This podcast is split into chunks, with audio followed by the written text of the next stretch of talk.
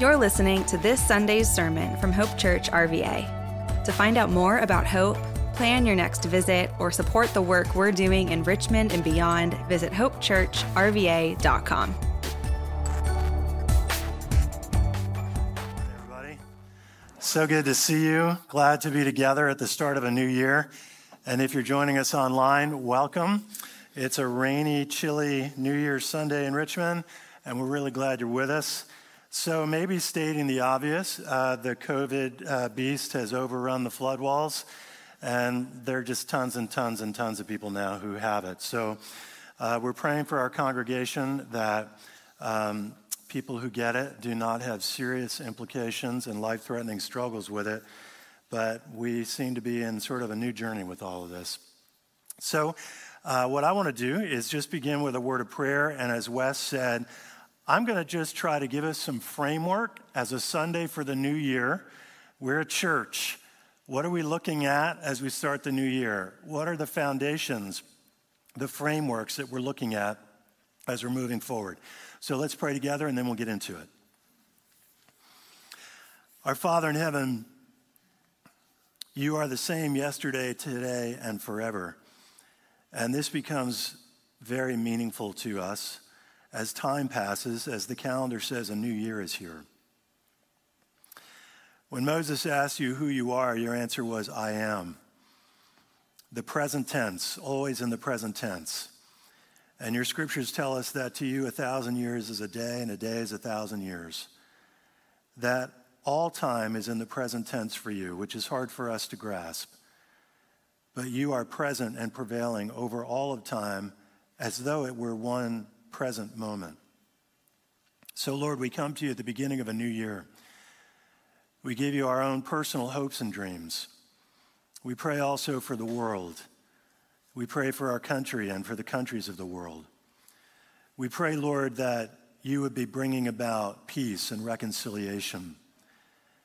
We know the world labors and struggles under the weight of sin.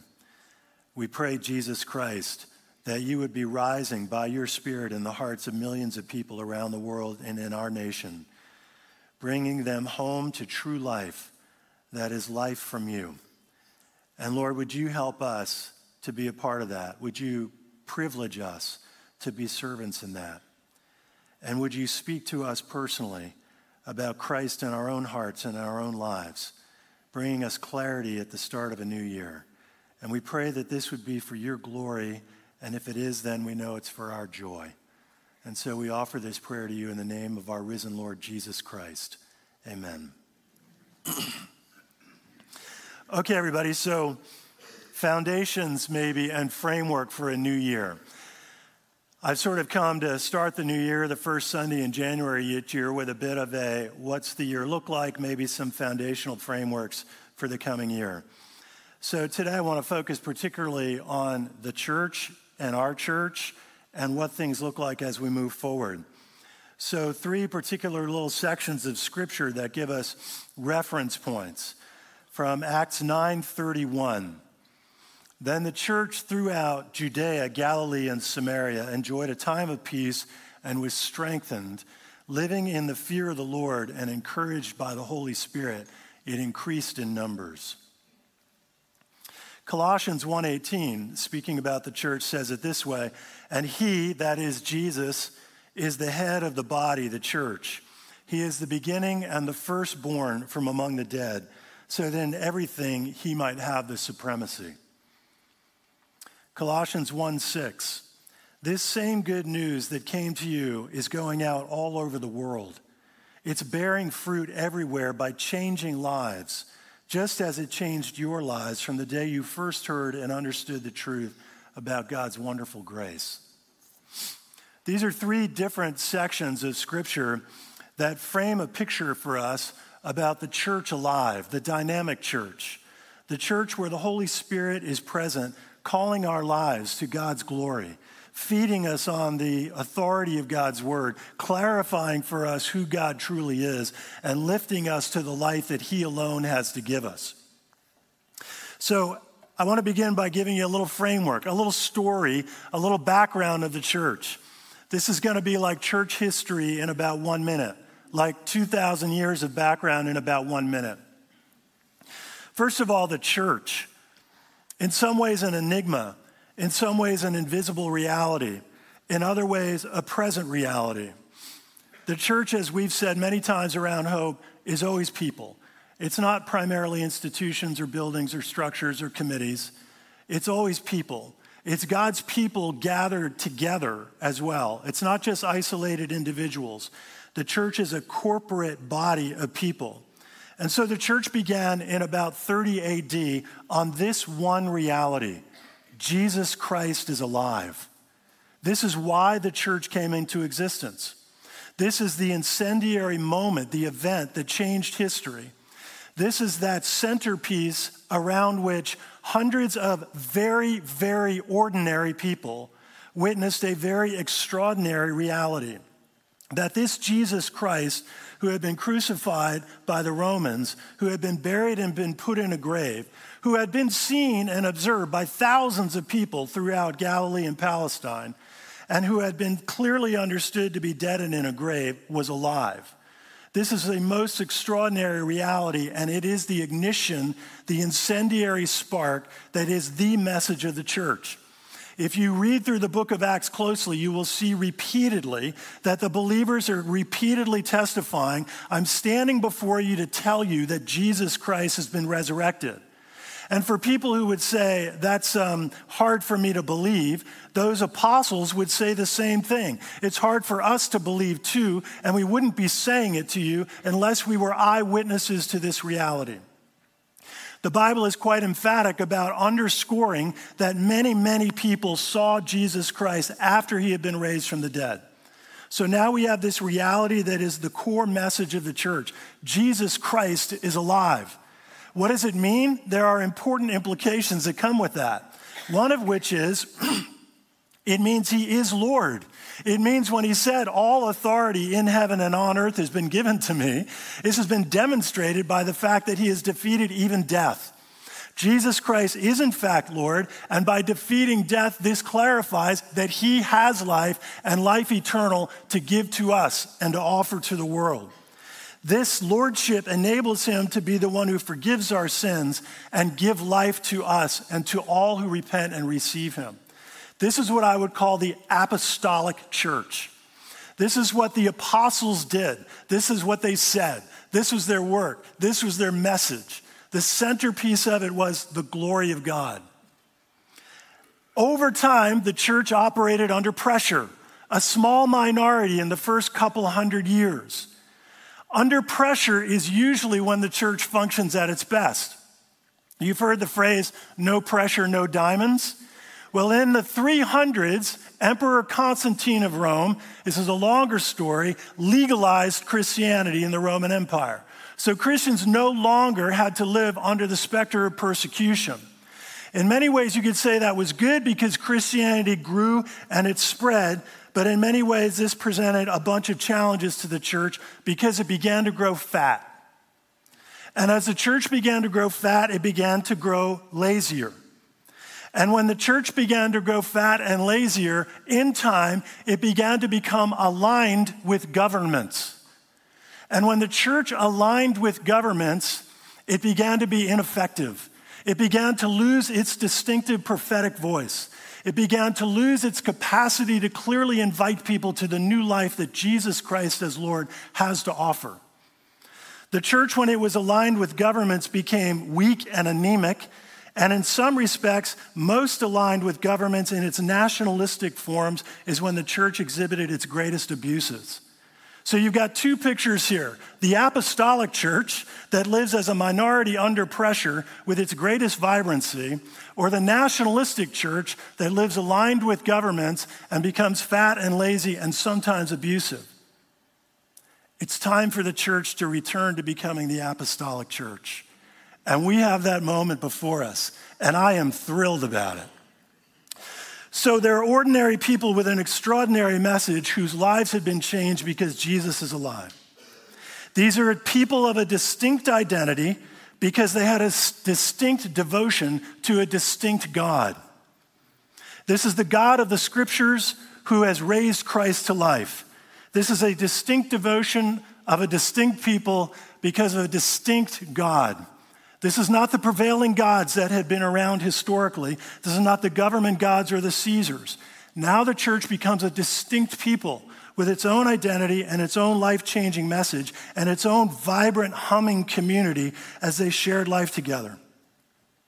The church is not a government agency solving human problems in government ways. The church is a gospel agency seeking to heal human lives in gospel ways. That's the opportunity that's before us. Okay, so a quick sidebar. In the macro, conversion happens in one of two ways. Either people convert God to their image of themselves, or people convert to who God truly is.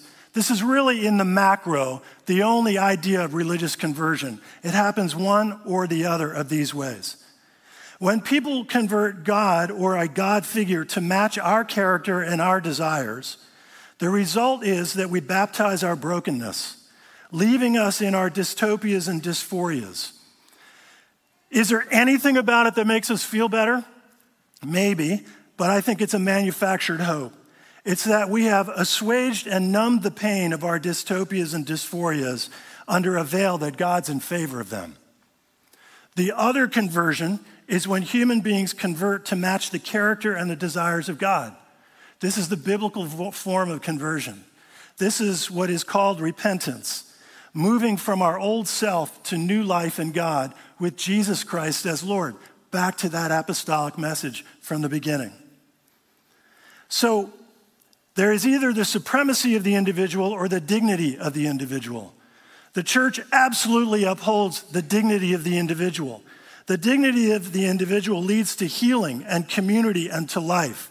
But the supremacy of the individual, a prevailing norm in our culture today, leads to loneliness and isolation and antagonisms between people.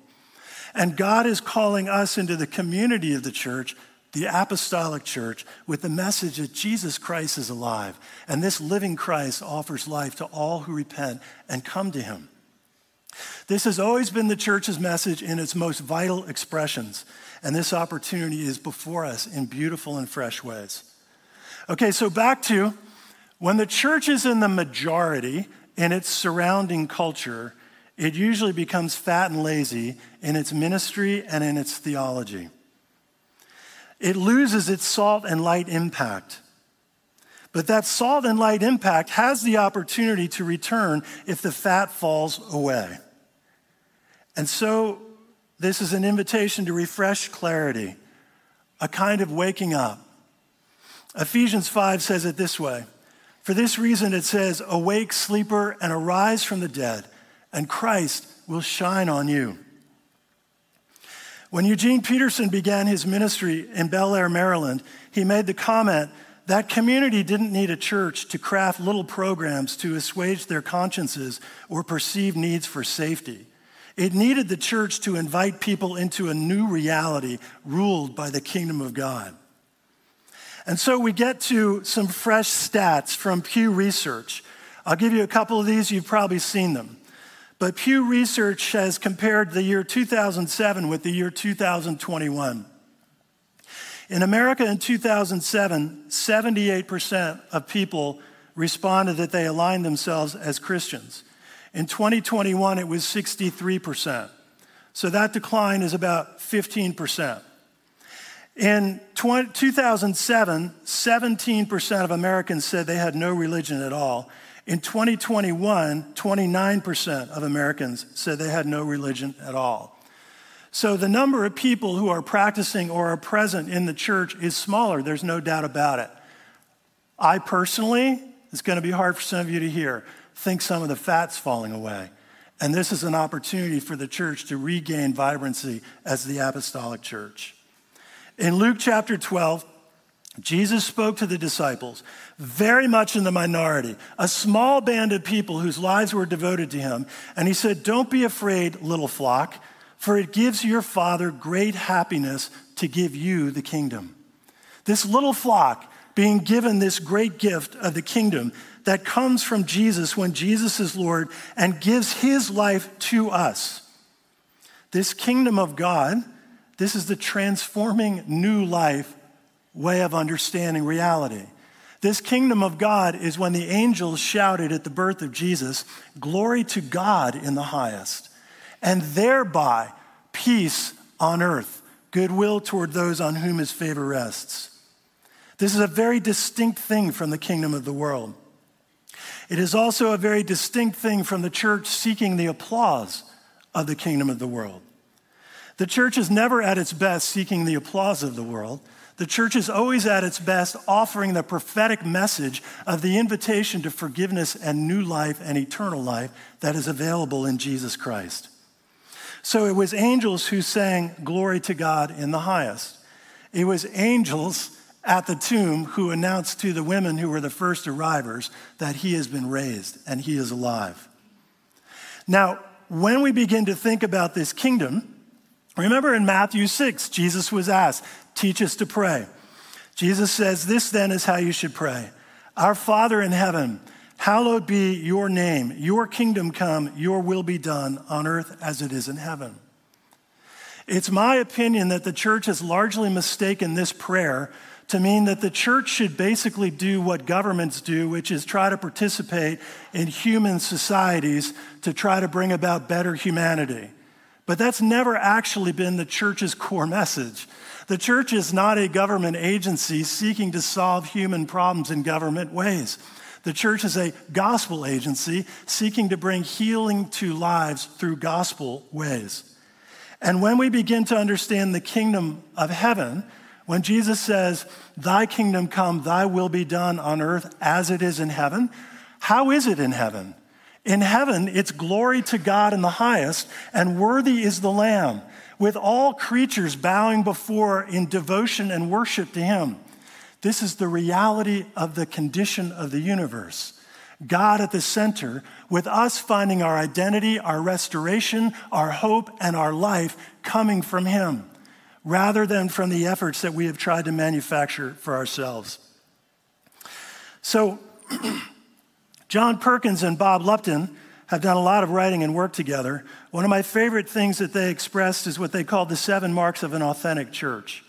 They said, Here are seven marks of the authentic church absorbing pain, proclaiming hope, pointing to God's authority, bringing people together, spending lavishly, reflecting God's character, and protecting the vulnerable. So we have opportunities, don't we, then, to clarify Christ as Lord and to be just like the early apostolic church that then has the opportunity to be the salt and light of the world that once again can offer people truly hope. We shouldn't expect a surrounding culture that does not distinctly find its devotion to this God to find that naturally appealing. But we begin to see by the work of the Holy Spirit that this message is where the transformation begins. It's where the church actually brings its hope to the world in both our word and our deed, expressing the kingdom of God. Okay, so I don't know about you. I think about this all the time. So, who's doing this? Like, what churches care about this? Like, what churches are really passionate about these things that seem to be biblically important? And to the best of my ability to say it, I don't run the whole world for sure. But to the degree that I can make a small influence on our church's efforts, I am deeply praying that our church cares about this stuff and that this is the kind of stuff that we want to be about. So you have to try. You got to try to do a whole bunch of stuff. Here's one of the things I've learned in almost 25 years of leadership Hope Church will turn 25 years old this year in the fall. You cannot guarantee that everything we try will work, but I can guarantee that not trying will not work. And so, as the church is called forward in the apostolic message that Jesus is Lord, there are opportunities available to us everywhere to continue to be salt and light in this world. So, I'm going to give you a little snapshot of some plans that have been developed and clarified for our church. These are the most macro expressions. There are dozens of other items that become part of this, and we come to call this our V30 vision. V meaning Vision 2030. So, eight years from now, these are things that we have on our plates to pursue and to seek to accomplish together. So, the first is that we intend and hope to disciple 1,500 new people. Okay? Then we desire to serve and continue to launch new locations. It is our desire with really fresh initiatives and energy and commitment to train 500 young leaders for ministry. The leadership pipeline is drying up. And unless churches get really serious about developing leaders, there won't be the leaders that are needed in the future. To connect and baptize 1,500 new people from now until 2030. Now, if you look at that and you're like, gee, that seems like a lot of numbers, I'm not sure I like the numbers game. Let me share with you my view on the quote numbers game. Let's make really sure that at Hope Church, people are not numbers. At the same time, failing to measure is one of the church's reasons for malaise. And because people matter, then you would measure what matters. So we will measure what matters because people matter. But we will make every effort to avoid anything that even sniffs of people being numbers. Every single person who is part of Hope Church is a human being with their own biography, their own story, their own beautiful way that God has been weaving the threads of their lives. And anybody new who comes in the doors as part of our ministry offers us the sacred privilege to walk alongside them in life, sharing with them this good news, this life transforming reality, this forgiving new beginning start in life that Jesus Christ alone offers us.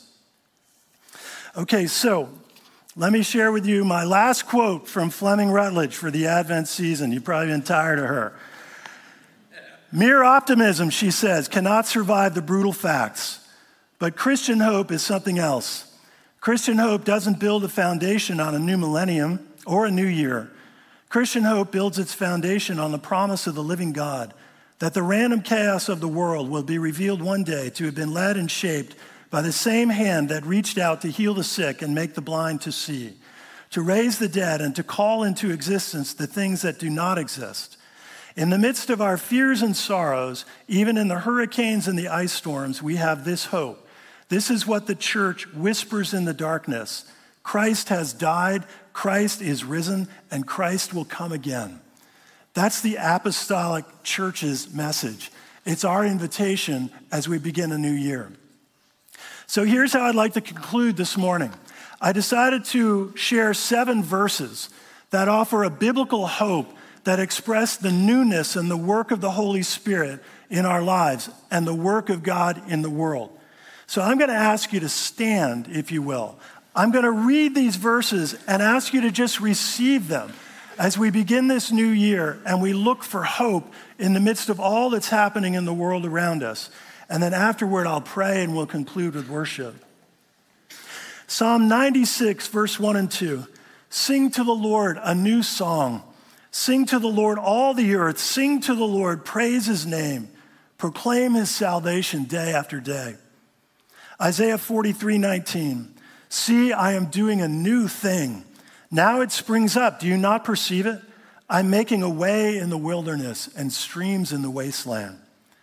Isaiah 65, 17. See, I will create new heavens and a new earth. The former things will not be remembered, nor will they come to mind. Romans 6, 4, speaking of baptism. For we died and were buried with Christ by baptism. And just as Christ was raised from the dead by the glorious power of the Father, now we also may live new lives. 2 Corinthians 5:17 Therefore, if anyone is in Christ, he's a new creation. The old has passed away, behold, the new has come. 1 Peter 1 3. Blessed be the God and Father of our Lord Jesus Christ. According to his great mercy, he's given us new birth into a living hope through the resurrection of Jesus Christ from the dead. And finally, Revelation 21 5. And the one sitting on the throne said, Look, I am making everything new. And then he said to me, Write this down, for what I tell you is trustworthy and true. So, what do we do with this, friends? Our lives, you may know it or may not, find their meaning and their direction and their purpose based on our commitments, the commitments that we make. Without making commitments, they flounder. So, I'm going to offer a time of silent prayer for you to speak to God. God, how do you want me to commit and clarify my life in Christ or my life in the church? Or my life for the cause of the kingdom. And then I'll offer just a time of prayer for any who want to clarify their relationship with Christ at the beginning of a new year. And I'll invite you, if that's you, to pray with me. So let's pray. We'll have about 30 seconds of silence, and then I'll close us.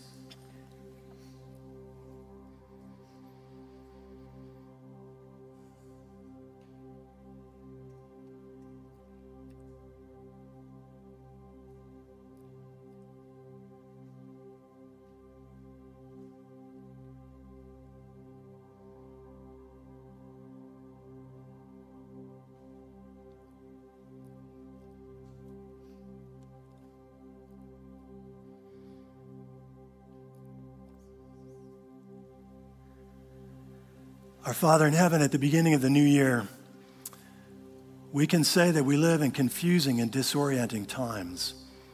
And so we come to you and we pray that you would bring a clarity in all of this confusing, disorienting reality. Just as the new early church was able to find its clear North Star reality and truth in the resurrection of Christ, that Jesus is Lord, and now life is found in him.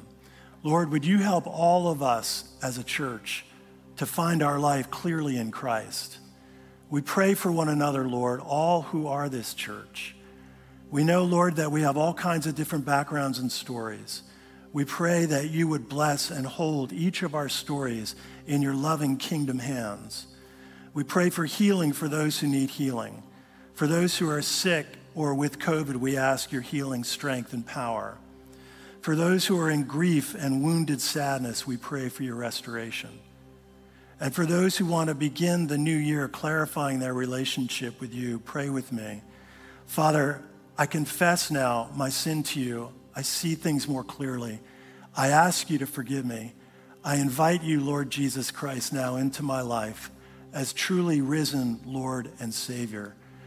And I pray this in the name of Jesus Christ. Now, Lord, would you bless your church, not for our glory, but for yours? Would you bless your church that we would know the dynamism of your Holy Spirit and the joy of the salvation that comes from your heart? We pray this now, Lord, at the beginning of this new year, in the name of our risen Lord and Savior, Jesus Christ. Amen.